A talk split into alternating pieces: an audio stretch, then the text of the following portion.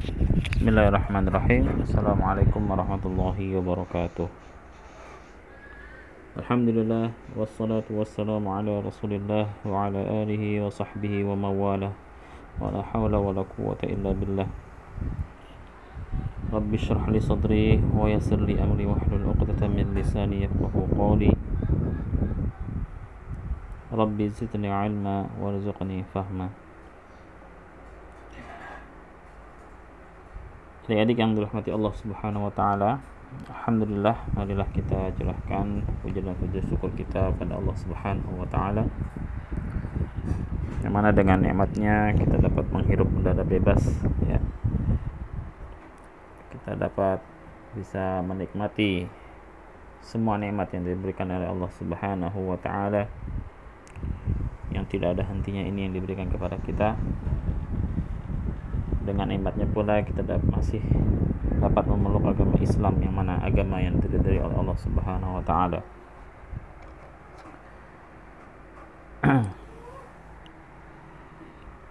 Kemudian salawat serta salam marilah kita curahkan kepada Nabi besar Muhammad sallallahu alaihi wasallam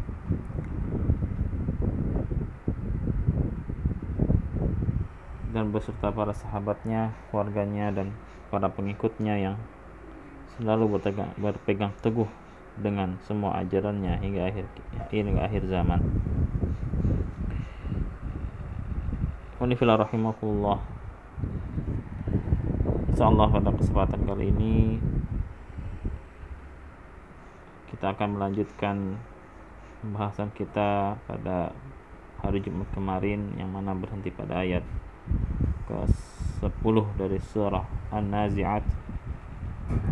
Sebelum kita lanjutkan kita sedikit bahas kembali membahas uh, pembahasan yang akan lalu. Yang mana Allah Subhanahu wa taala berfirman dalam surah An-Nazi'at yang pada ayat yang ke-6 yauma tarjufur rajifah yang mana pada saat itu ya kamu dibangkitkan ya, pada saat ketika tiupan pertama menggoncang alam. Ya. Jadi bahwasanya pada hari itu pada hari kiamat nanti ada dua tiupan sangkakala yang ditiupkan oleh malaikat yang bernama Israfil yang mana pada tiupan pertama terjadilah goncangan yang sangat dahsyat. Makanya Allah mengatakan bahwasanya bumi ini akan menggoncangkan alam. Tiupan ini akan menggoncangkan alam semesta dan membinasakan para makhluk-makhluknya Allah telah menggambarkan pada surat lain pada ayat lain dalam Al-Quran surah Al-Infitar idza as-sama'u fatarat wa idza al-kawakibu tatharat wa idza al-biharu fujirat. Tatkala langit terbelah tatkala bintang-bintang berjatuhan tatkala lautan berubah jadi lautan api. Ini juga salah satu dari perumpamaan perumpamaan tatkala hari kiamat datang.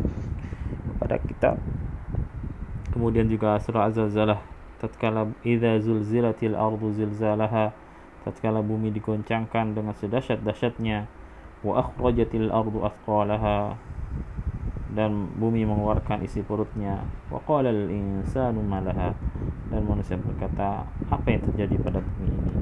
Dan masih banyak lagi di ayat Al-Qur'an yang menggambarkan betapa dahsyatnya tatkala terjadi goncangan atau tiupan pertama pada saat hari kiamat. Yang mana pada tiupan pertama itu digoncangkan bumi ini dan seluruh manusia ini mati semuanya. Surah Az-Zumar yang artinya pada ayat yang ke-68 dan sangka kala pun ditiup maka matilah semua makhluk yang ada di langit dan di bumi kecuali mereka yang dikehendaki Allah Subhanahu wa taala kemudian diikutkan tasba'uhar radifah diikutkan kembali uh, tiupan yang selanjutnya itu tiupan kedua. Setelah tiupan pertama yang di mana dalam hadisnya di, dijelaskan jarak antara tiupan pertama dan tiupan kedua itu 40 ya. ada hadis yang mengatakan wahai Abu uh, diriwayatkan Abu Hurairah. Ya.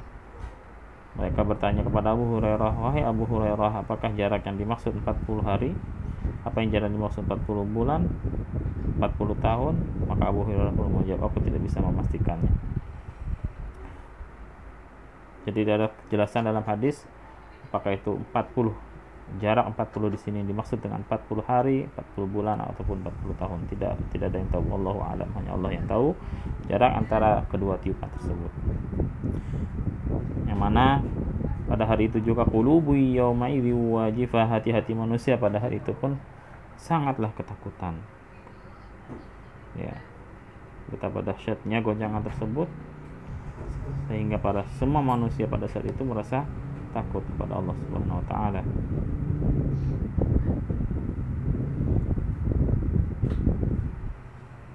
Kemudian absaruha khasyiah dan mereka pandangan manusia itu pada tunduk semuanya. Sehingga orang-orang kafir berkata, yaquluna inna lamarduduna fil hafirah. Apakah sesungguhnya kita benar-benar akan dikembalikan kepada kehidupan semula? Ya. Mereka orang-orang kafir ini merasa heran ya.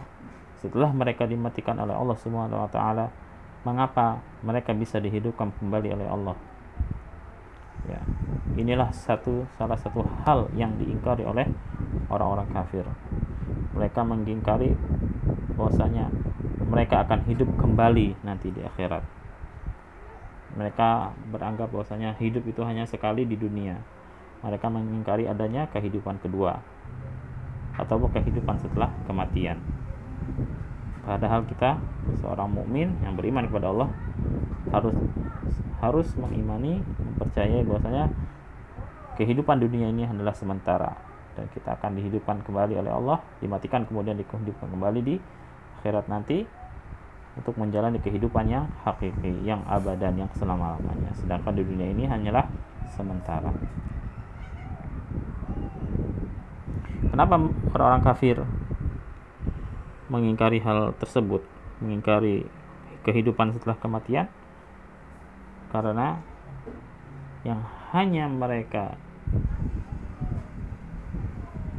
percayai adalah yang masuk akal, yang masuk di logika mereka. Sedangkan menghidupkan orang mati atau kehidupan kedua adalah satu hal yang tidak mungkin menurut mereka, menurut akal mereka padahal kita seorang uh, mukmin seorang muslim yang beriman kepada Allah harus mempercayai ini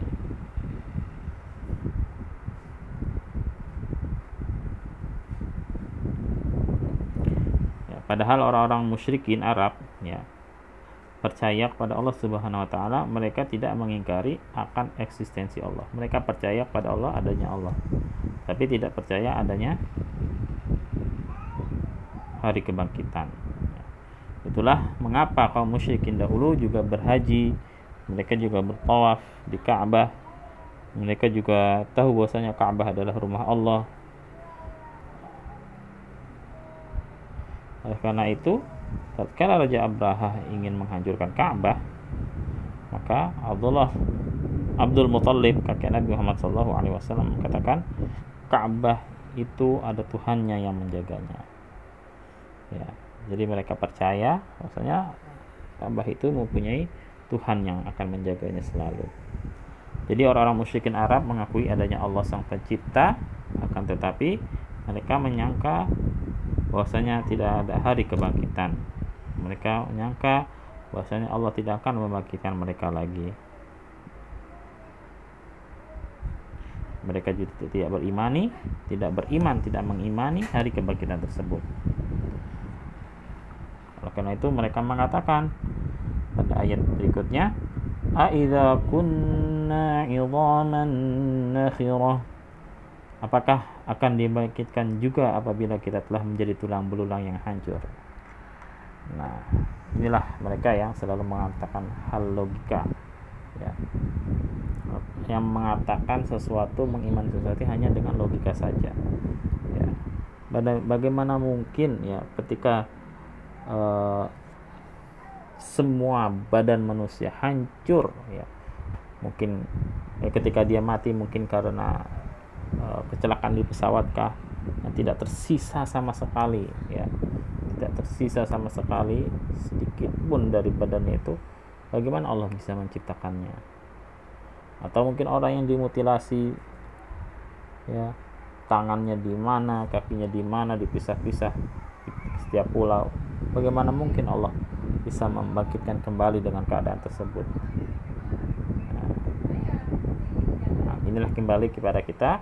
Kita harus mengimani bahwasanya Allah itu segala uh, Allah itu mampu atas segala sesuatu. Allah itu bisa melakukan semuanya dengan kehendaknya ya.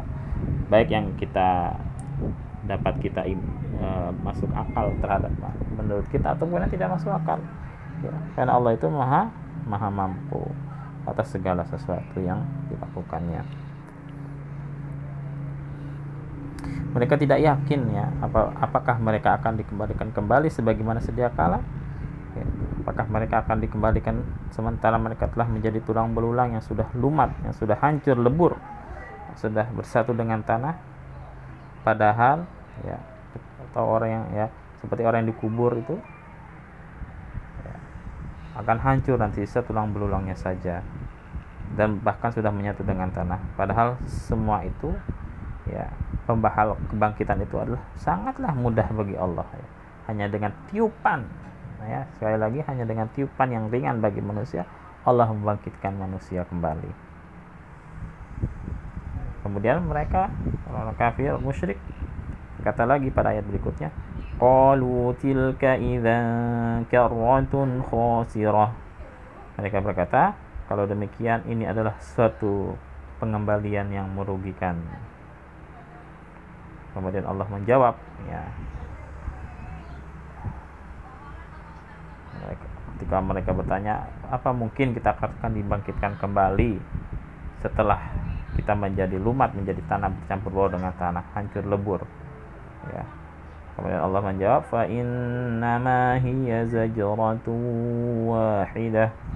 Maka sesungguhnya pengembalian itu hanyalah dengan sekali tiupan saja.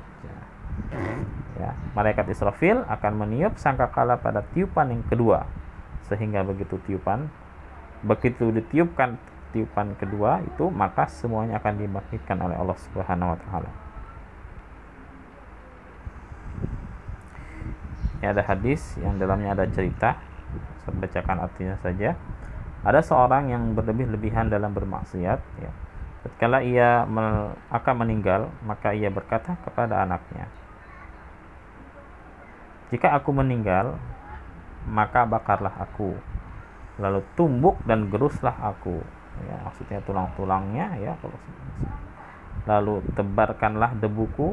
Ya, setelah digerus menjadi debu maka ditebarkan di angin ya atau di lautan. Sesungguhnya demi Allah jika Allah mampu mengembalikan aku maka Allah akan mengazabku dengan azab yang tidak pernah dimengazab seorang pun dengannya. Dia menantang ya, menantang Allah subhanahu wa taala. Kalau orang itu meninggal maka anaknya melakukan hal tersebut. Oleh Allah memerintahkan bumi dengan berkata wahai bumi kumpulkanlah.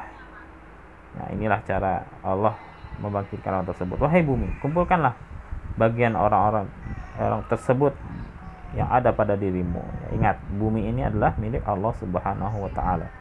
Ya ketika Allah memerintahkan bumi maka bumi akan taat. Ya. tidak mengingkari selalu taat. Akan diperintahkan oleh Allah? Diperintahkan oleh Allah untuk mengumpulkan debu-debu yang ada di bumi ini ya milik uh, orang tadi tubuh orang tadi maka bumi pun melakukannya ya. dan tiba-tiba orang tersebut sudah bangkit kembali. Lalu Allah bertanya kepadanya apa yang mendorongmu melakukan hal itu semua kepada orang yang meninggal tadi yang menantang Allah? Ia berkata karena aku takut kepadamu maka Allah pun mengampuninya.